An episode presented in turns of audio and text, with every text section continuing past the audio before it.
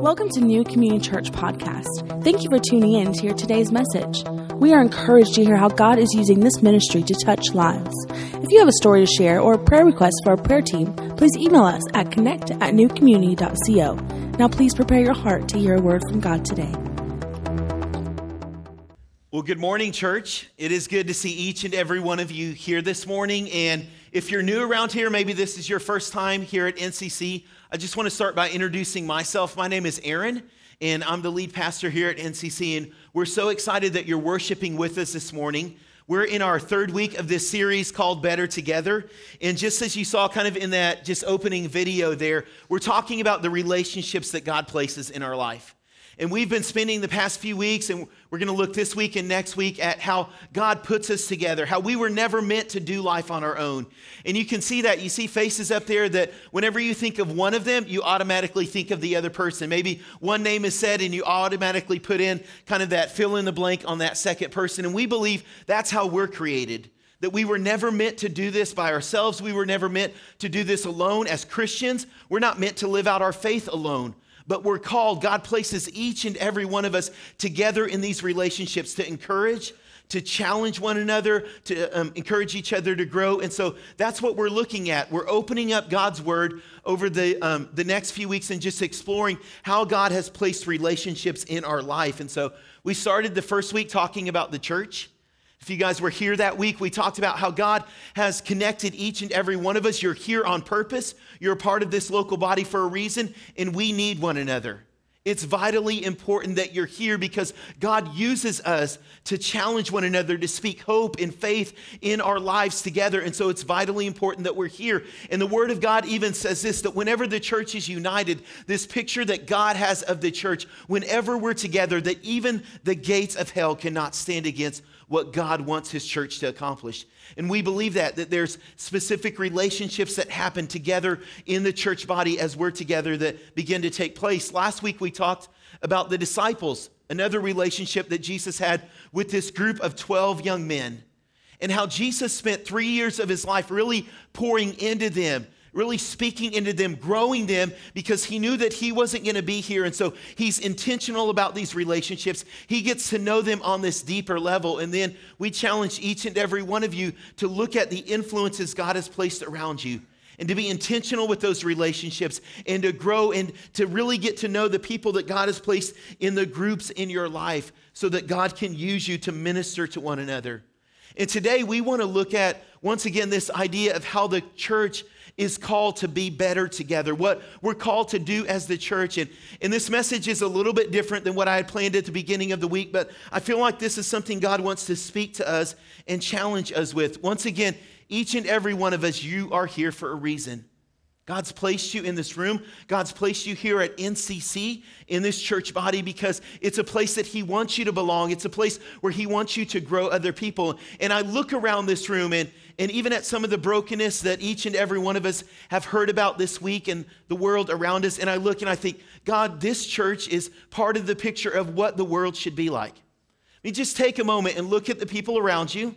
Okay, we do this sometimes from time to time, okay? Look at the people behind you, get to see their lovely face, to the people on your left, the people on your right. And I can imagine this is a little picture of what heaven should be like because we're not all the same in this room, you guys. We don't have to hide that or coat over that. Each and every one of us are very different, okay? Man, there's a lot of different people in this room coming from different ethnic backgrounds, coming from different geographic backgrounds, coming from different economic statuses, all of these things. God has put a very diverse group of people together here. And that's very beautiful. When I think of New Community Church and what God has done, it's not like we intentionally went out and said, hey, we have to get different people. It's just what happens when we're living as the church together. It's what God does. This is what heaven's going to be like. Everyone's not going to look like you guys. Everyone's not going to be like you. All of the worship music, I imagine, in heaven may be very different. There may be some rap. There may be some rock. There may be some African tribal music. It's going to be very different. God has amassed a vast group of people as he's calling them to himself that have accepted his gift of salvation. And so heaven's going to look kind of like this. A very different group of people, but that are together because we love one another and we love God. Our hearts are set towards him. He is the one that we're focused in on. But that's not the picture that we're seeing in our world right now, is it, church?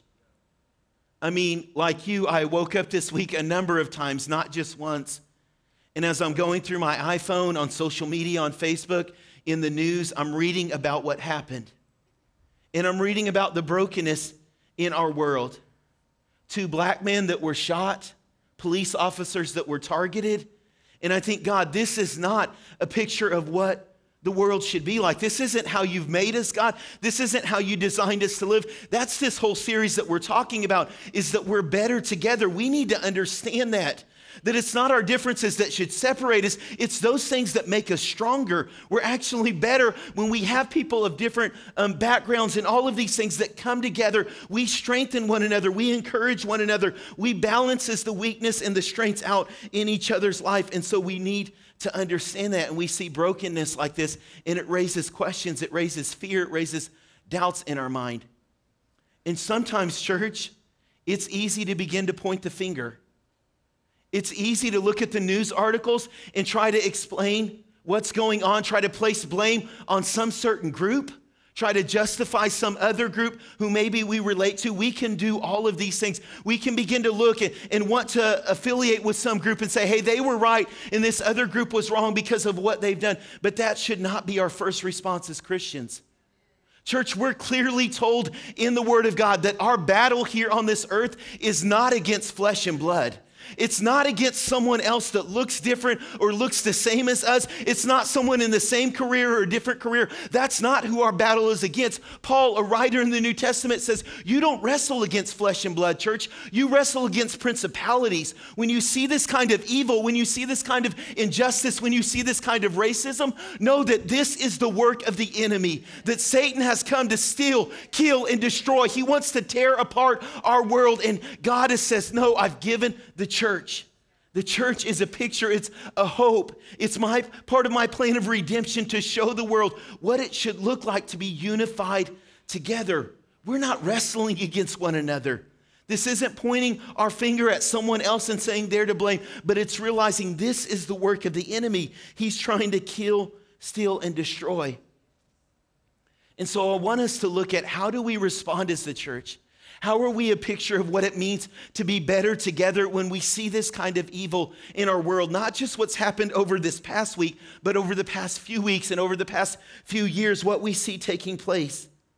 And I read these quotes, and I want to share them with you because they're a powerful reminder. They were from a speaker, a pastor, a civil rights activist who many of you know, Martin Luther King Jr., and this is what he said. I want to read you 2 quotes.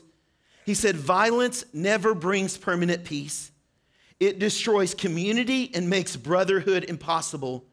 It leaves society in a monologue rather than a dialogue. Violence ends up defeating itself because it creates bitterness in the survivors and brutality in the destroyers. He said this, darkness cannot drive out darkness, only light can do that. Hate cannot drive out hate, only love can do that. In church, those words are still as powerful today.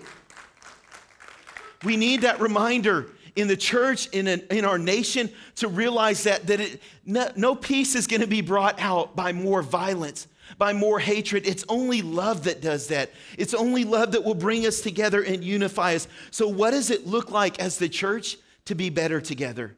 How does the church respond when we see this kind of injustice, when we see racism going on, when we see this kind of tension in our world? This is how I believe we're challenged to respond with this first kind of idea, and it's this right here. We as the church, we stand against injustice and racism anywhere that we find it. I want you to hear that, and I want that to get inside of you. As the church, we stand against injustice and racism anywhere that we find it. That's what we're called to do as a church. As I mentioned, it's easy sometimes to point blame, to assume that one party or the other party is guilty. There are people right now on Facebook that are saying, hey, it's okay that police officers were murdered because that's just how police officers are. There are people that are saying, hey, it's just another black young man and he deserved what he got. It was okay that happened to him. There were people that were weeks ago that were saying, hey, that's just God's judgment on a homosexual community when someone walks into a nightclub and just sprays it with bullets. It's okay that that happens. That's not our stance as the church. We stand against injustice and racism wherever we find it. It is never okay for someone to be targeted or stereotyped with another group because of the actions of another individual. It's not okay to say they deserved it or they got what is coming because of the actions of someone else. And just because they happen to be the same color of skin or come from the same neighborhood or have the same occupation, it is not okay. We as the church stand against that kind of injustice and racism, and we speak out against it. Why? Because our lives are supposed to reflect Christ. We're supposed to be a picture of who Jesus is. And the Word of God is full of scripture where he's challenging the church to understand this, the people of God to be a voice for those who do not have a voice or for those who are experiencing oppression. If you have your Bibles, you can quickly open them. I'm just going to hit two verses right here. But in Proverbs, in this wisdom that Solomon gives us, Proverbs chapter 17, verse 15, we're told Solomon is challenging the people of God to speak out on behalf of others. And this is what he says, Proverbs 17, 15. He who justifies the wicked and he who condemns the righteous are both alike an abomination to the Lord. When you, with your words, with you, anyone on a Facebook post or on social media or even coarsely joking, justifies the action of the wicked and says, somehow it's okay that they did that, that's an abomination to the Lord.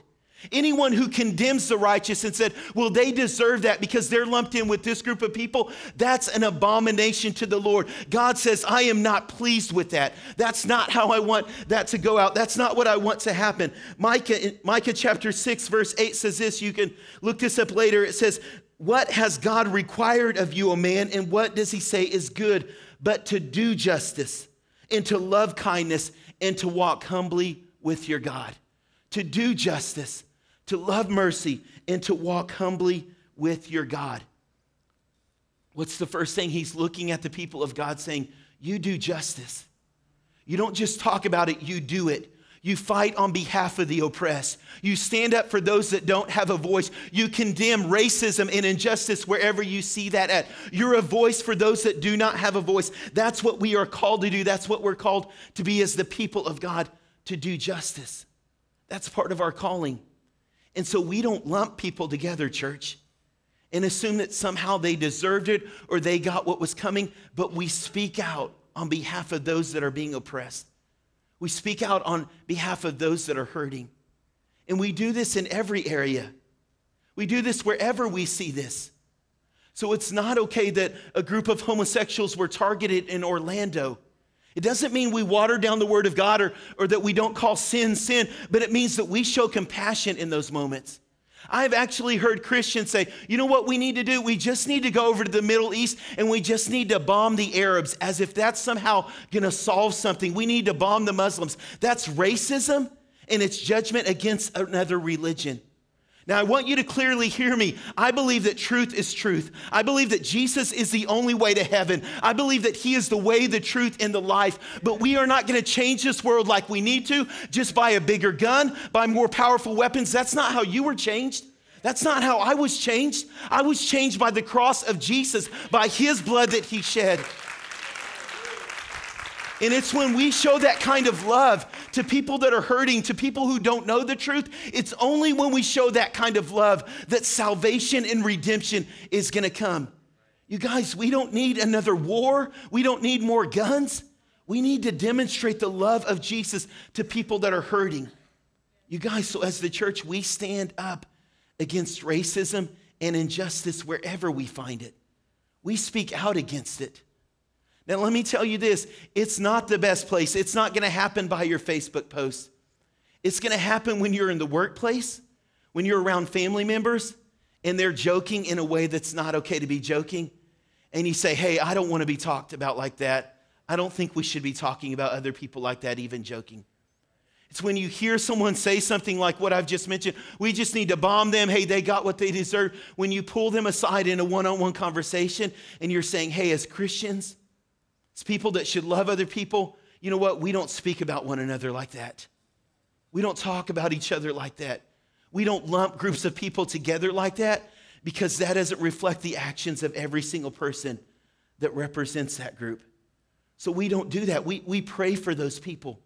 We encourage them. We live as Christ has called us to live.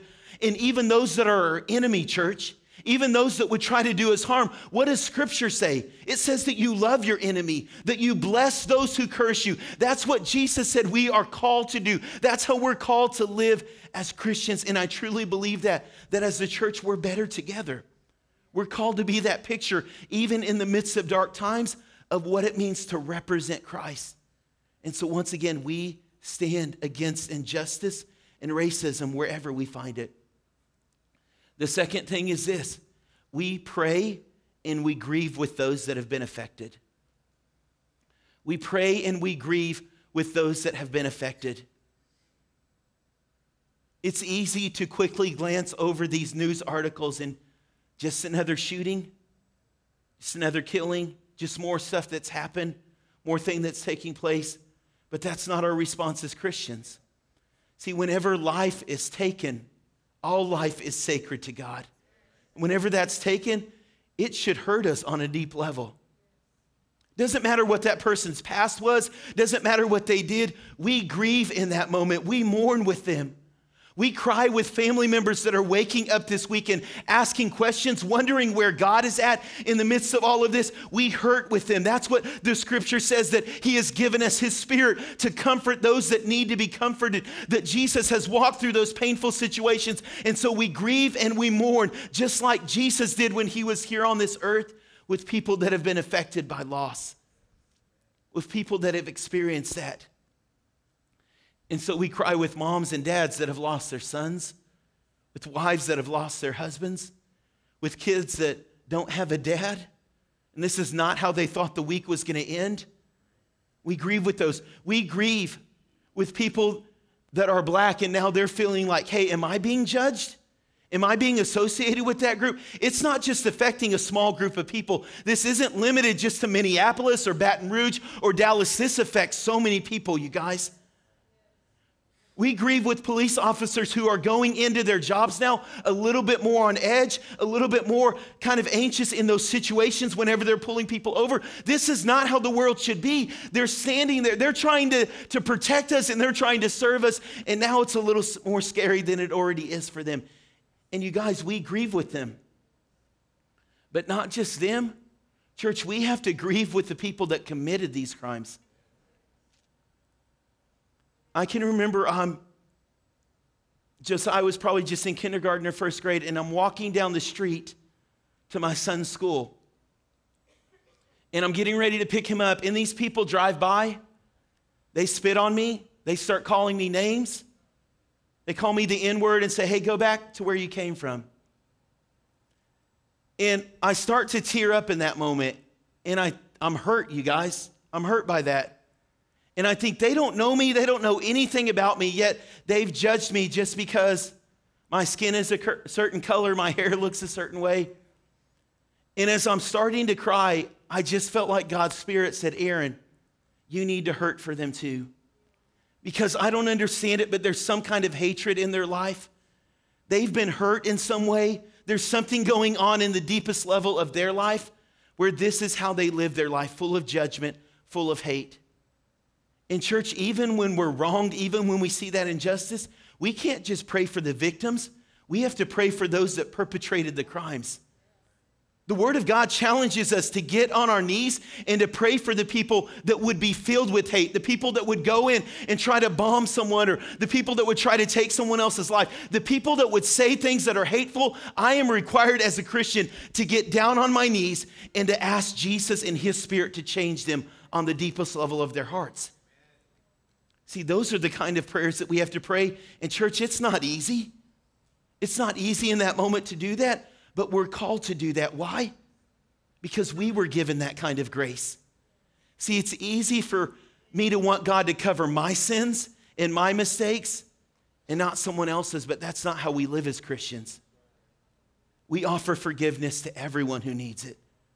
We offer Christ's love, and we offer prayer to everyone who needs to see that change and that transformation. And so as the church, we grieve and we pray for those that have been involved on both sides. In every way, family members, we lift them up. And they're not just nameless people. They're not just another number. These are people who had real lives. And so we pray for Alton Sterling in Baton Rouge and his family that are grieving this weekend. We pray for Philando Castile, who is in Minneapolis, and the people that are around him that are hurting this weekend. We pray for the officers. In case you don't know their names, I want to give them to you. It's Michael Smith, Michael Crow, Patrick Zamarripa, Brent Thompson, and Lauren Ahrens. All of these have family members. All of these police officers were people that served their community, that did this job to protect those around them. These were people that ran towards the gunfire instead of away because they wanted to protect people that were there. These were brave men that gave their lives, brave officers, and we want to pray for them. And we as a church, we should grieve and we should mourn the loss that's taken place. And so we're not just going to talk about doing that. We're going to do that in this room. And church, I believe that it's important not just to pray, but to take a moment and to mourn with those families. And so I know we don't often do this. We're not accustomed to that, but for the first few seconds here, we're not going to say anything.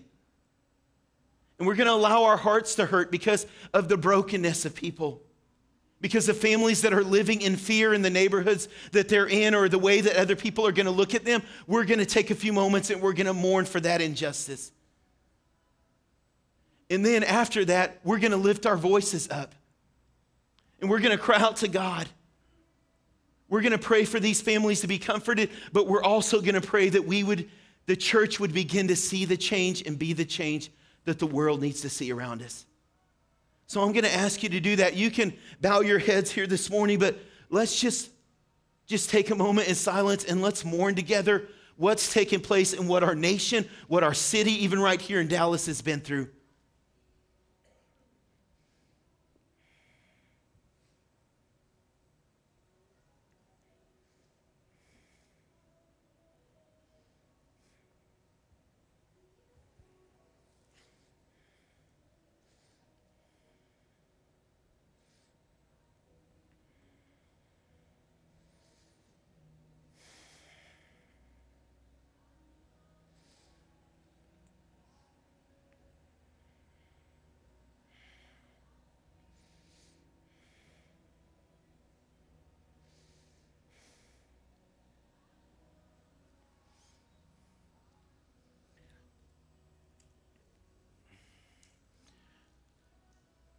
Now, church, I'm going to ask you to lift up your voice just right where you're sitting at and just begin to pray. Just in your own words, you don't have to pray some special prayer, but let's begin to cry out for the families, the grief that they're experiencing, for the brokenness in our nation. God, we come before you, Lord.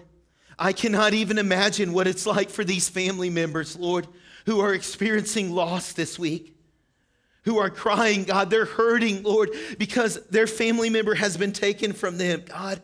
And Lord, I don't have all the answers, Lord. I don't have some perfect solution, but Lord, I know they're hurting, God. And all as I can ask is that your spirit would comfort them, Lord, right now in their houses, God, right now where they're at, God, as they're maybe around other family members. Holy Spirit, would you go and would you begin to fill that place with your presence, God, with your spirit, Lord? Would they feel that you are close to them, God, that you are near, that you are embracing them, Lord?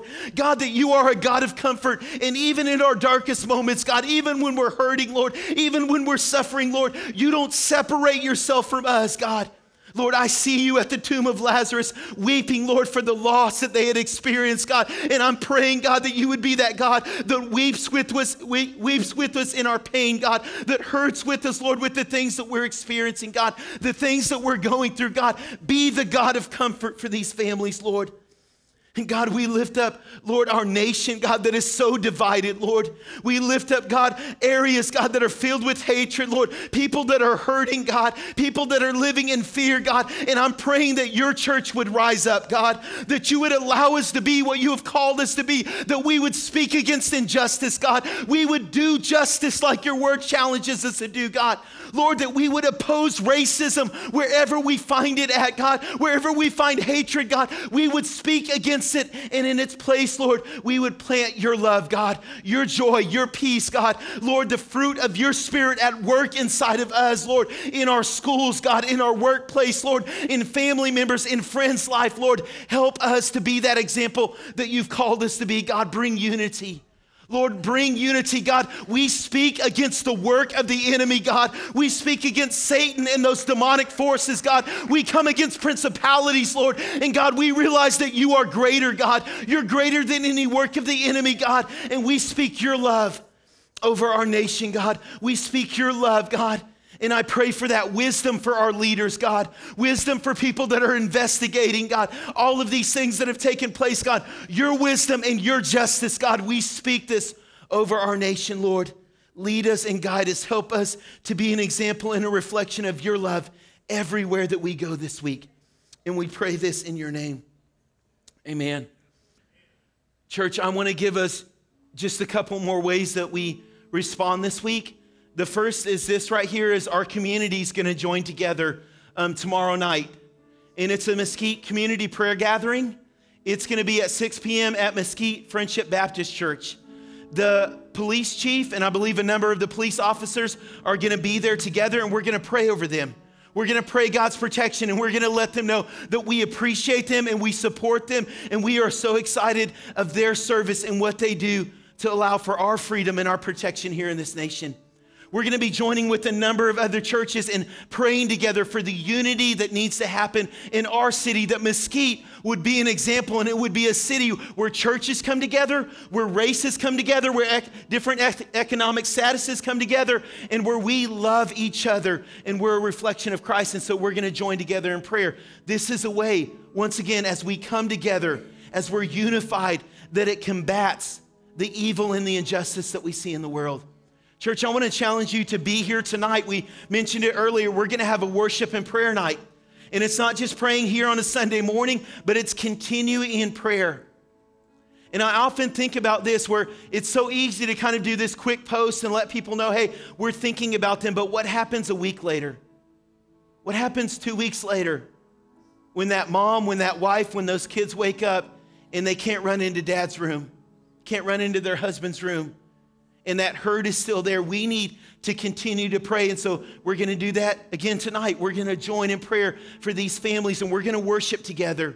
And we're going to remember that God's greatness, his character, his power, who he is greater than anything that we see in the world. And we need that reminder in moments like this together.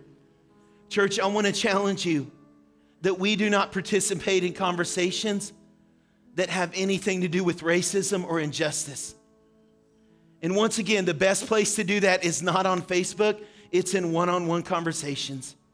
It's to challenge those around you, that we show compassion to people that are hurting, that we stand up for those that are oppressed, that we fight injustice wherever we see that. And not only in our own lives, we challenge those that God has placed around us, friends, coworkers, to do the same, to do that same thing, to be an example of what it means to be a community, to be unified. And so we're a voice for that as the church of Jesus Christ. You guys, I truly believe this. We can look at moments like this, what's happened this past week and even the past few weeks, what's been taking place, and we can begin to despair. But I believe this, God is establishing his church. God's raising up his church. In the moment where there's darkness, the light shines so much brighter, church. And that's what we're called to do. The church is the answer. It's the hope. It's the reflection of Christ in the world today. We are the body. We are the representation of Jesus to a world that so desperately needs that. And so we're challenged to go out and to live that out. I just want to pray for us all this week that God would help us to be his light in our community, in the relationships that we have. So let's pray together. God, thank you for this reminder from your word this morning, Lord. Thank you for this challenging message. God, I truly believe that we are better together. God, you've given us a very diverse church. And God, I pray this week as we're out in the community, Lord, we would live out what it means to be an example of you, a reflection to you. God, fill our words with compassion and kindness to people that are hurting, God. Lord, help us to speak faith to people that are living in fear or doubt. God, help us to be that example of who you are to a world that is broken, Lord. We want to represent you, Jesus. So I pray for that in our workplace, in our friendships, around family members. God, do that inside of us, Lord. We pray this in your name. Amen.